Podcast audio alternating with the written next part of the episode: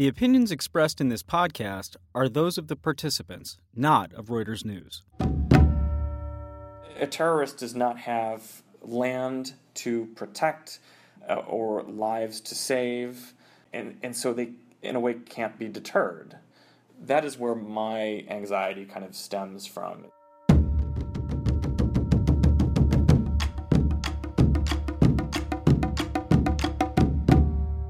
North Korea isn't the only country looking to improve its nuclear arsenal. The United States is tinkering with its bombs in ways that some foreign policy experts fear could destabilize the world.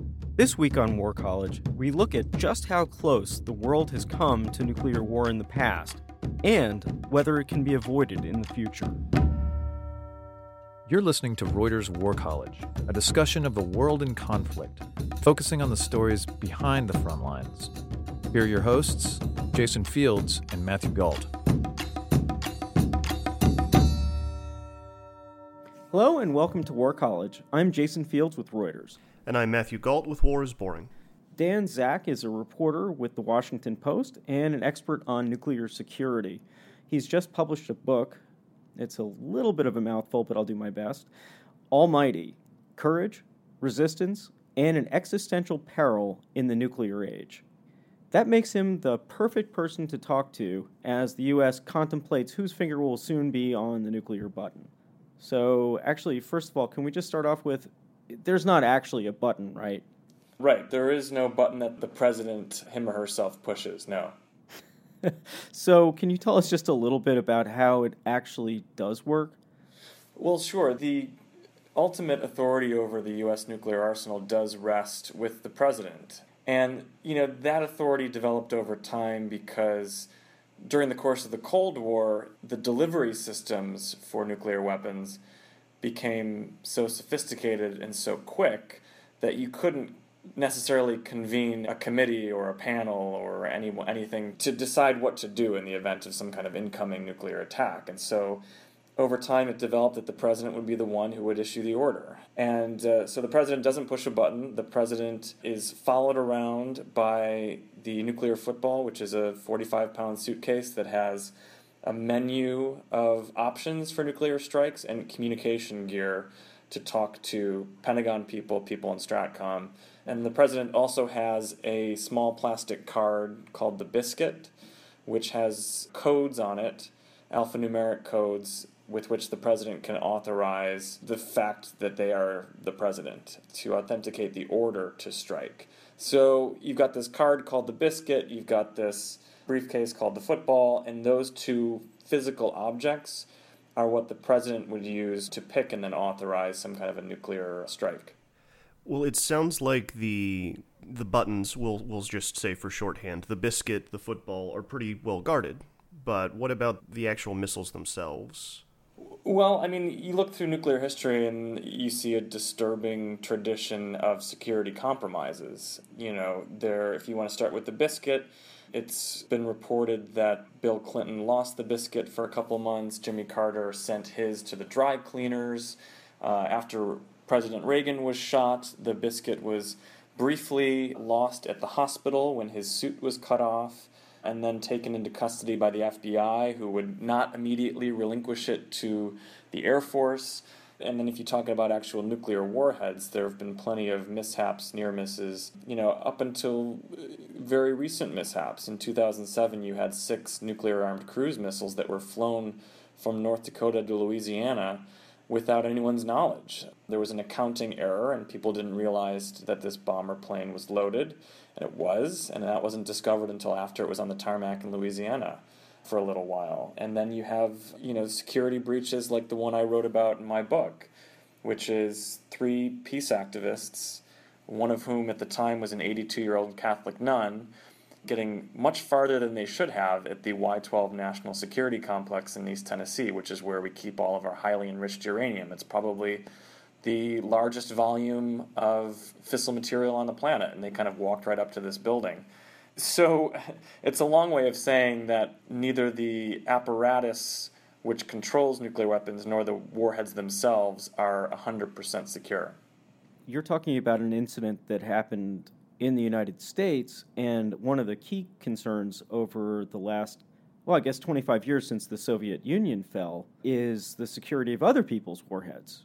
And we've certainly had a lot of concerns over Soviet scientists and nuclear material over those 25 years, and then more recently, India and Pakistan, especially around Pakistan. Do you see one of those threats as being more acute, or do you think it's just all equally scary? Well, as someone like me who's, you know, not a career nuclear expert, but someone who is a concerned and curious citizen who's studied up on this for the past four years, you know, I've talked to a lot of people who rank nuclear related concerns, and I think, based on my reporting and based on my experience, the, the preeminent concern is some kind of regional war between India and Pakistan that escalates into nuclear war. And of course, plenty of people who are against nuclear weapons cite such a regional war as, as evidence that there could be kind of a global cataclysm. You know, if 100 nuclear warheads are exchanged between India and Pakistan, that equals 2 billion deaths worldwide. That's billion with a B. Not because of the direct effect of explosions and detonations, but because of the effect on agriculture when you throw that much debris and soot into the atmosphere. So that's obviously a huge concern. You know, if the United States, which is pretty secure and transparent in its management of nuclear arsenal is still very much um, vulnerable, then what is what is it like in India and Pakistan? And the other chief concern, which is sometimes overstated, is nuclear terrorism. You know, there are plenty of articles that are written about this nightmare scenario of a terrorist with a nuclear weapon. And, and I think the probability of that is overstated, but the consequences certainly aren't. You know, there have been 2,700 cases of illicit trafficking of non fissile radiological materials in 100 countries since 2014. And, you know, we're not talking about fissile material, but the fact that, you know, borders can be that porous with radiological material, it, it kind of makes you wonder. If I could just interrupt for just one second for uh, lay people, fissile is the kind of material that could actually be used to create an explosion, right? And radiological would be used perhaps in a, something called a, like a dirty bomb to spread radiation poisoning or? That's an important distinction. It's a nuclear weapon would rely on fissile material like uranium and plutonium. That causes your nuclear chain reaction. It causes this enormous explosion. Just non-fissile radiological material we're, we're talking just kind of dirty bomb ingredients radionuclides that are harmful to people that could be dispersed by a conventional explosion. And and that is kind of the more probable event is there would be some kind of dirty bomb, not a nuclear explosion by a terrorist. How have we managed to avoid all of this so far? It just seems with with the amount that's out there and it, it, it it's kind of incomprehensible that nothing bad has happened yet. It, it is, and I think most people would say, myself included, that it's been mostly dumb luck. And that's not to shortchange the hard work that nuclear security experts have done since the end of the Cold War. I mean, there was incredible work done in the aftermath of the dissolution of the Soviet Union to secure uh, materials in former Soviet states. That was tremendously important work. But because of illicit trafficking, because these radiological materials are used in medical equipment, they're all over the place. And the fact that it hasn't happened yet, I think, is a combination of luck and of the work of you know, security experts. So, speaking of luck, um, we've had incidents where the United States has come very close to launching weapons. False reports of a Soviet nuclear strike being launched, and the people at the top of the U.S. food chain desperately trying to figure out whether or not we should launch. How much time does the president or Zbigniew Brzezinski, in the case of Carter, how much time do they actually have to respond if there's a report that a launch has happened? Well, it's a matter of minutes. If there's some indication that there's an incoming attack of, a good degree of magnitude, it's a matter of minutes. And that is what convinced many people, including people who formerly worked in the nuclear security enterprise of the United States, to say that's not enough time to make a rational decision. And no human being should be presented with that predicament. Because even the coolest head is liable to make a rash decision. I mean, is, is a matter of minutes enough time to make sure that it's not, not some kind of false alarm or miscalculation, which is what's happened over the years. You mentioned Brzezinski. You know, he had, I think, once he got a second confirmation from the military, he, he had about three minutes to call the president and say, this is what's happening. Now, what happened in that incident uh, in 1979 was the military had loaded a training exercise into the system, and that was then interpreted by you know officers as an incoming attack. You know, there was this famous incident in the Soviet Union in 1983 when a colonel in a bunker outside Moscow got word that there were submarine launched U.S. missiles incoming. And the decision to engage rested with him. He was the one who would, you know, call it up to the Kremlin and say, "Okay, we're under attack. Let's retaliate." That turned out to be sunlight reflecting off clouds. That's what Soviet satellites interpreted as some kind of strike. And so when you have this capacity for misinterpretation, for miscalculation, and you add in this time crunch, it's kind of a recipe for disaster, I think. Are there any checks in place at all on a president? I don't know about Vladimir Putin or anyone in China, but are there any checks at all for a U.S. president? The problem here is because of the quickness with which this has this system has to operate. It is uh, founded and based around verifying an order and then following the order. If the president happens to be with a defense secretary with advisors who can persuade him or her not to engage, that's a check. But once a, a decision is made, in order for the thing, the, the operation to work appropriately, you authenticate through the chain, and then as soon as the order is authenticated, the, you know it, you have to you have to react. You know there's not the the traditional checks and balances because there's no time. You know you don't have Congress getting together to vote. You know you don't have the Supreme Court being able to kind of check this decision decision at all. You certainly don't have a popular referendum saying yeah this would be a good idea. There just isn't the time. So you go from the president giving the order all the way down to the launch officers who turn their keys uh, and they're trained to, if they verify the order, to turn their keys. They are psychologically vetted so that they're able to perform that automated response. You know, you can you can talk about uh, you know discussions that are had in between. You can talk about kind of a two-person verification thing, but when it comes down to it, it's the president's arsenal. And when the order is given, the system kicks into gear. There were a series of reports about problems inside the Air Force Nuclear Command. I don't know if you'd be able to explain some of those problems and, and what's been done to correct them, but I, I remember it had something to do with training of personnel, for one thing. Uh, yeah, I mean, there's been there's been problems, different kinds of problems that have afflicted the Air Force wings that are in charge of nuclear weapons uh, ranging from cheating scandals, cheating on um, training tests, to drug use in a Wyoming base, to uh, essentially bad behavior by superiors in the Air Force uh, abroad. Um, and also, you know, this kind of lingering morale problem, which you could say is led to all these problems the drug use, the cheating. There is a sense within the Air Force that if you are assigned to be a launch officer to work in the silos in North Dakota and Wyoming and Montana, and in the upper plains, that there is no room for kind of um, career advancement, that it's a dead end place, especially for a young airman to work, to essentially sit in a hole and wait to launch World War III. It's not viewed as a, a terribly career advancing or ennobling venture. And so the Air Force, especially in the past 10 years, has tried to refurbish the image of this kind of work and this kind of duty. They've increased the pay of people who work in this field. They provide other perks and built bowling alleys and you know institute leisure activities to make make this kind of lifestyle more palatable for people. But it's certainly been a problem since as I mentioned, that kind of mistaken conveyance of those six cruise missiles from North Dakota to which which resulted in the in the, the head of the Air Force resigning. You know, the Air Force has has done everything from these bowling alley uh, adjustments to you know elevating the status of, of superiors in this realm to kind of reinforce the importance of this mission of nuclear deterrence, which people say have been lost since the end of the Cold War. This is this is interesting. This speaks to something I wanted to get into because right after World War II, the people that dealt with the nukes in the military were rock stars, you know, Strategic Air Command, and it didn't take very long for the tide to kind of of public opinion to turn.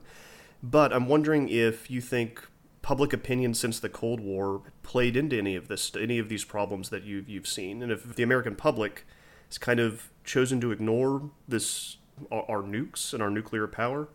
Yeah, well, I mean, I, I kind of come at this notion from a personal standpoint. You know, I was born in 1983, a couple months before the day after premiered on television. So I, I was born into a world that was very fixated on nuclear weapons, but I came of age in a world that was not. I mean, I became politically, socially conscious after the end of the Cold War, and when you don't when you don't have that kind of existential superpower versus superpower threat that makes nuclear weapons salient for everyone, it's easy to let them recede from popular consciousness. So I think now you have multiple generations who have come of age without nuclear weapons occupying, say, you know, a duck and cover presence in their everyday life. And the U.S. has taken its own eye off the ball um, after the end of the Cold War, reducing the amount of warheads and the significance of nuclear weapons in military strategy has yielded uh, both a complacency and a bit of um, you know ignorance about them both inside and outside the military i think. You know partly because i think the pentagon doesn't really view them as weapons of war. They're more political weapons at this point. They're used as bargaining chips with russia. They're not they have no practical military use because once you start using them you kind of transcend the realm of war into cataclysm. And so i think for for all those reasons they have um, the end of the cold war the receding from you know popular culture and public consciousness, they've been kind of sidelined, even though they haven't gone away.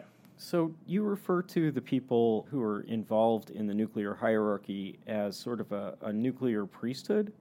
Is that right? Could you explain what you mean by that? Sure, and it's not my term. It's a term that's used in Washington, and uh, it's used to refer to kind of career nuclear experts, people who are highly versed in techno strategy, who have worked in the Pentagon, in you know the Atomic Energy Commission, then the Department of Energy, then the National Nuclear Security Administration. People have worked in the National Security Council, and uh, and people who are you know true believers. I think in the in the usefulness of nuclear weapons, the the, the usefulness and possession of these weapons, and I think the term is especially appropriate because it brings in this kind of spiritual or religious element, this faith that they have in nuclear weapons maintaining a global peace since World War II. I mean, that's what they're credited with. Um, that's the popular notion in Washington is there hasn't been a World War III because starting war these days, a global war with nuclear weapons, means the end of the world. And so, it's I think priesthood is a term that encapsulates this intense paradox that we are preserving the world by threatening its existence minute to minute, and that is doctrine in Washington, and it's embodied by um, kind of career experts um, who see continuing value in possessing them. Is that being undermined at all by? There have been comments. Uh, Vladimir Putin, when he moved uh, missiles, uh, he threatened to move nuclear missiles into Crimea. A few years ago, I think the same year, 2014, made comments about, you know, seeing the world burn, or at least seeing the West burn.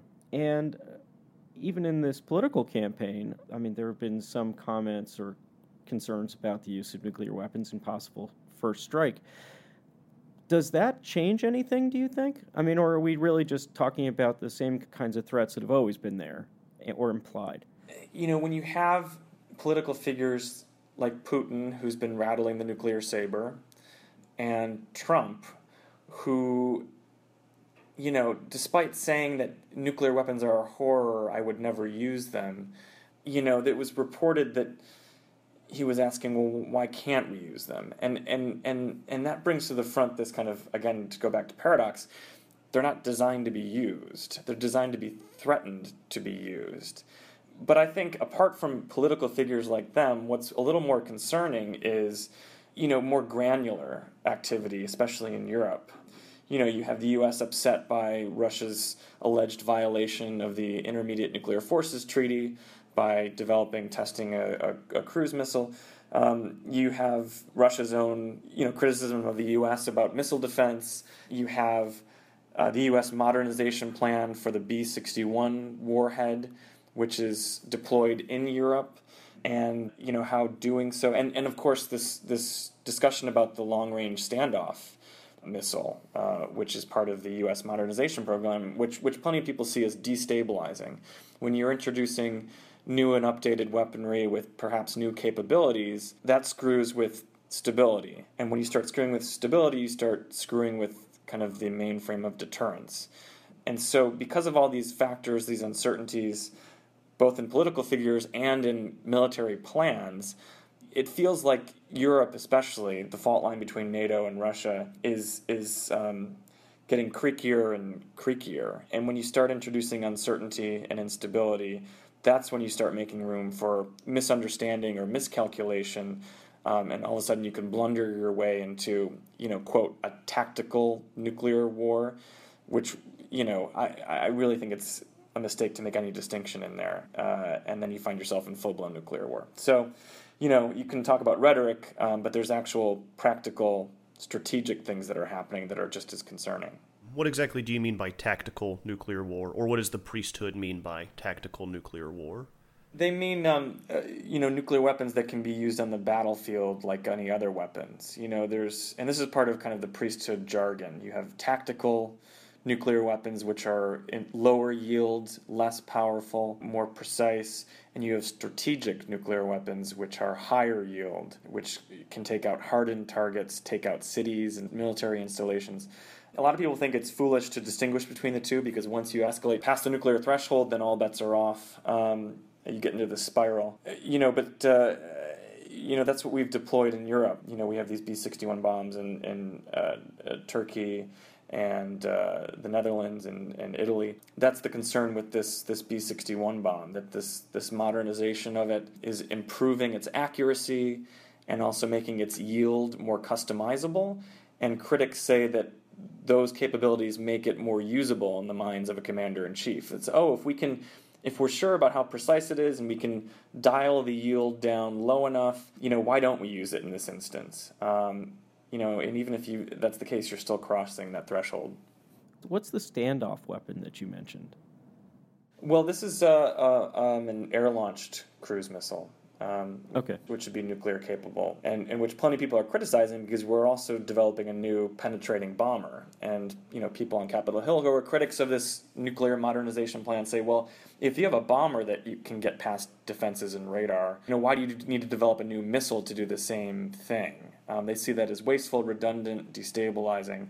But both plans, you know, are kind of proceeding. They're being questioned on, on Capitol Hill, but they are proceeding. You know, the Air Force thinks we need both. Do you think it's ever possible to get rid of all of the nuclear weapons? Or is that just a pipe dream? Well, if I thought it were possible, then I would probably have a plan to do it. In which case, I would win some kind of I would win a Nobel Peace Prize. Um, I, you know, I don't know. I, anything is possible. It certainly doesn't seem probable. Um, and uh, there are plenty of activists who would recoil at that kind of cynicism. But we've really gotten ourselves in a knot here there's been, you know, a lot of progress since the peak of the global arsenal. You know, the U.S. has reduced its stockpile by 85% since peak. Fissile material has been located, secured, downblended, used in uh, power plants. Russian and the U.S. stockpiles have gone down significantly. You know, at the same time, the number of nuclear armed nations has gone up. There are now nine. Um, so it kind of doesn't matter that the warhead number has gone down. And, you know, the lower we get in those numbers, the harder it is to make cuts because the US wants to be able to achieve all of its military objectives in a number of scenarios and also offer nuclear defense to its allies. And so, as long as we have those alliances, those defense commitments, as long as uh, you know Russia is not going to be a willing partner, you know it's hard to conceive of, of the arsenal shrinking beyond much beyond what it is now. So that number, when you talk about reducing by something like eighty percent or eighty five percent, did you say? Uh, about about eighty five percent, yeah. So we're still talking about an enormous amount of fissile material and I mean, during the Cold War, you mentioned the day after. I'm a bit older than you, um, and I remember the reports about you know, well, the United States could blow up the world ten times over. The Soviet Union could uh, more or less do the same. So at this point, we're not talking about going below the level of destroying the entire world, right? I mean, however many we've de- decommissioned, I mean, the major powers still have the power to destroy the world. Correct. Yeah, I mean, we, there's still about 15,000 warheads on the planet. That's, that's plenty to, to do us in, um, multiple times over. But, you know, there's one, there's one way to illustrate just how complicated and how political this is. You know, the, the Pentagon has determined that the U.S. can meet its military objectives even if we eliminate one third of our deployed nuclear weapons. You know, we can get rid of a third, we'll, we'll still be fine. But we're not going to do that unilaterally. Even though we wouldn't be any less safe, even though we would save money, we're still not going to do it unless Russia does it. And Russia does not want to play ball there. So it's strange to have this existential threat, this still too outsized stockpile, and to kind of reduce it to um, this kind of schoolyard diplomacy wherein if well if they have that many we, we can't not have that many too. Um, and so that's until we untie that knot it's hard to conceive that we're going to get we're going to bring the stockpile down even to a level that will only destroy the world once over instead of many times over every country that has nuclear weapons is also aligned with someone. North Korea, as many times as it's called a rogue state, is still aligned with China in some sense. China has not actually fully disavowed them, even, you know, after the nuclear test and everything else. Pakistan is allied with China and the United States. India is allied more and more closely with the United States. So, if any of those situations go wrong, if North Korea, considered the greatest loose cannon, actually did something, does that make the possibility of a real nuclear war more likely? I mean, are we now talking about it being almost inevitable? Some people would say that as as long as nuclear weapons exist, we're we're kind of living on borrowed time. And I think even a, a nation as backward and aggressive and provocative as North Korea recognizes that starting some kind of war, nuclear war, is suicidal. So, you know, my concern, you know, I am concerned about kind of conventional war between conventional nation states that escalates because of misunderstanding or, or, or miscalculation. But what kind of concerns me more is those, you know, time tested notions of deterrence uh, and stability from from there are kind of out the window when you're talking about terrorist factions. I mean, that's kind of what's more concerning to me because you you don't a terrorist does not have land to protect uh, or lives to save, and and so they in a way can't be deterred. You know, that is where that is where my anxiety kind of stems from is is that we're living in a, a world, uh, a multipolar world with that is chiefly preoccupied with, um, in terms of actual battling, with terrorism. And the greatest weapons we have really serve no purpose or function in on that kind of battlefield. So you know, North Korea, I think, is being provocative in order to maintain its place. You know, its relative place at the big boys' table. That's always been what nuclear weapons are about. You know, it can give a country that is impoverished and backward a seat at the in discussions if it wants. It's leverage. I don't think they would ever actually use them, um, but who knows? Uh, because they still have a, a, a, nation state to to secure, defend, um, and prolong. Um, you know, a, a, rogue group, a terrorist group, does not have that. Um, so uh, that that's kind of where my concern lies preeminently. Right, it's the last weapon you want someone that has nothing left to lose to have. That's precisely that's precisely it. Terrorism takes these weapons that are not meant to be used because they provide stability and, and moves them into a category where, well, of course they want to be used because it creates the maximum amount of mayhem and destruction. Well, Dan, thank you so much for joining us to talk about this. I think Matt, I don't know if you got a chance to listen to the show, but Matt will back me up that at least half of our conversations end up with Matt and I both terrified. yeah, it's true. Uh, um, and uh, so we appreciate you know you tipping the balance into more than half. well, you can always take uh, take heart and. Um, you know the, the the spreading of awareness and education about this is is a good thing. It makes more informed citizens, more informed voters, and and really that's kind of good for democracy. And um, I know that sounds silly, but I think you have to kind of take any any sunshine you can get. So I, I appreciate you guys talking about it and discussing it with me. Thanks so much. Thanks, guys. Thank you.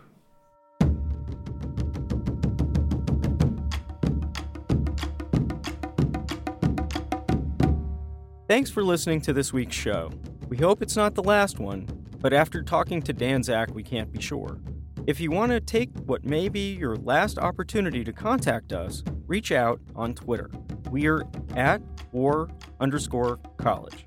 We've still got room for a few more subscribers to the show, so take this opportunity to sign up and get your friends to come along. War College was created by me, Jason Fields, and Craig Heddick.